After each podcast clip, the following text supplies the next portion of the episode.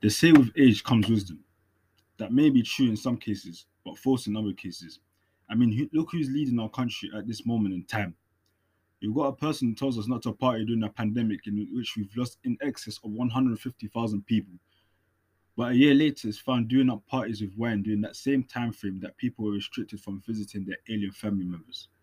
It's not like he didn't know what was happening. I mean, when you've got the Secret Service working for you, nothing gets past your ear. Not even Russia supposedly invading Ukraine. It's the fact that he's done what he's done, amongst any others. Don't think that all the blame is on him. And he gives excuses as to why it happened. It's a lack of taking responsibility and a lack of maturity on his part. The person in question is 57 years old. I can give you the names of at least 10 people who have more of a head screwed on than this guy. It may be due to the experience they've gone through, the cards of life that they were dealt, that meant that they approached life a bit differently. I wouldn't say the correct way, because everyone has their own way of living. But when you've done something wrong and everyone has proof you've done it, you would look foolish saying it wasn't me. If a person robbed the house and he got caught on CCTV saying it wasn't them, wouldn't do them any favors, would it? We all make mistakes, but not owning up to them is, in my opinion, worse than the mistake itself. By not doing so, you do not give in to the fact that you are human and that you are foolable. It's given some sort of arrogance. That's when the people will start to sense something wrong with you and not associate with you. You see, people do not like having relationships with people they don't either admire or identify with. If you do not have that basic sense of humanity and do not know how to tune between confidence, sympathy, and reflection from wrongs, then life will not take you far. Back to that imbecile I was talking about earlier. Him resigning is another matter altogether. Now he's resigned, but I don't know who he would get to be honest. If it was, and mind you, I don't want to think about who would be the next prime minister.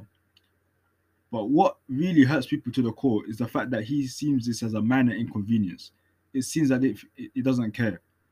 This is the same guy who called out Muslim sisters' letterboxes. So I don't have hope for the man. This is the same person who pushed Brexit for money that we still aren't seeing, as well as immigration reasons. Even more reason to not have hope for the man. Now's not the time to get political, but now is the time to question who would choose to lead us and whether they are fit for the job. The Americans voted for Biden as an escape for Trump and now are contemplating if the latter's term was much better. The French voted for Macron some time back, the barrage of insults, indirect and direct towards Muslims, as well as other people, is one too many to handle. Most of the countries in Africa, were already struggling due to colonial, colonialization, employ people who then make the problem worse by extorting money and keeping it in their own pockets. There's the wars in Palestine, Yemen, and Afghanistan. Families fleeing their homes, children going without food. I think you might know the score by now. The amount of tweets, stories, protests that we as a collective have done over the years, and the Western powers have done nothing to rectify it. Why? I hear you ask. They caused it. They don't want to take responsibility for it, and therefore they are not mature people. Me and you not paying tax is a small price to pay compared to the price these people will pay one day for the damage they've caused to the world. We've got people in a first world country struggling to get appointments and get referred for life intervening treatments in a first world country. They end up dying sometimes through medical negligence, and the families only get apology for compensation. We've got people asking for the basic food, water, and shelter around the world, and these people saying they have no money to give them because the money that they do get is stuffed in their pockets. We've got people dying in the streets because they came from the opposition ends. Why? I hear you ask. Because people have caused these problems. They don't want to take responsibility, and therefore, they are not mature people.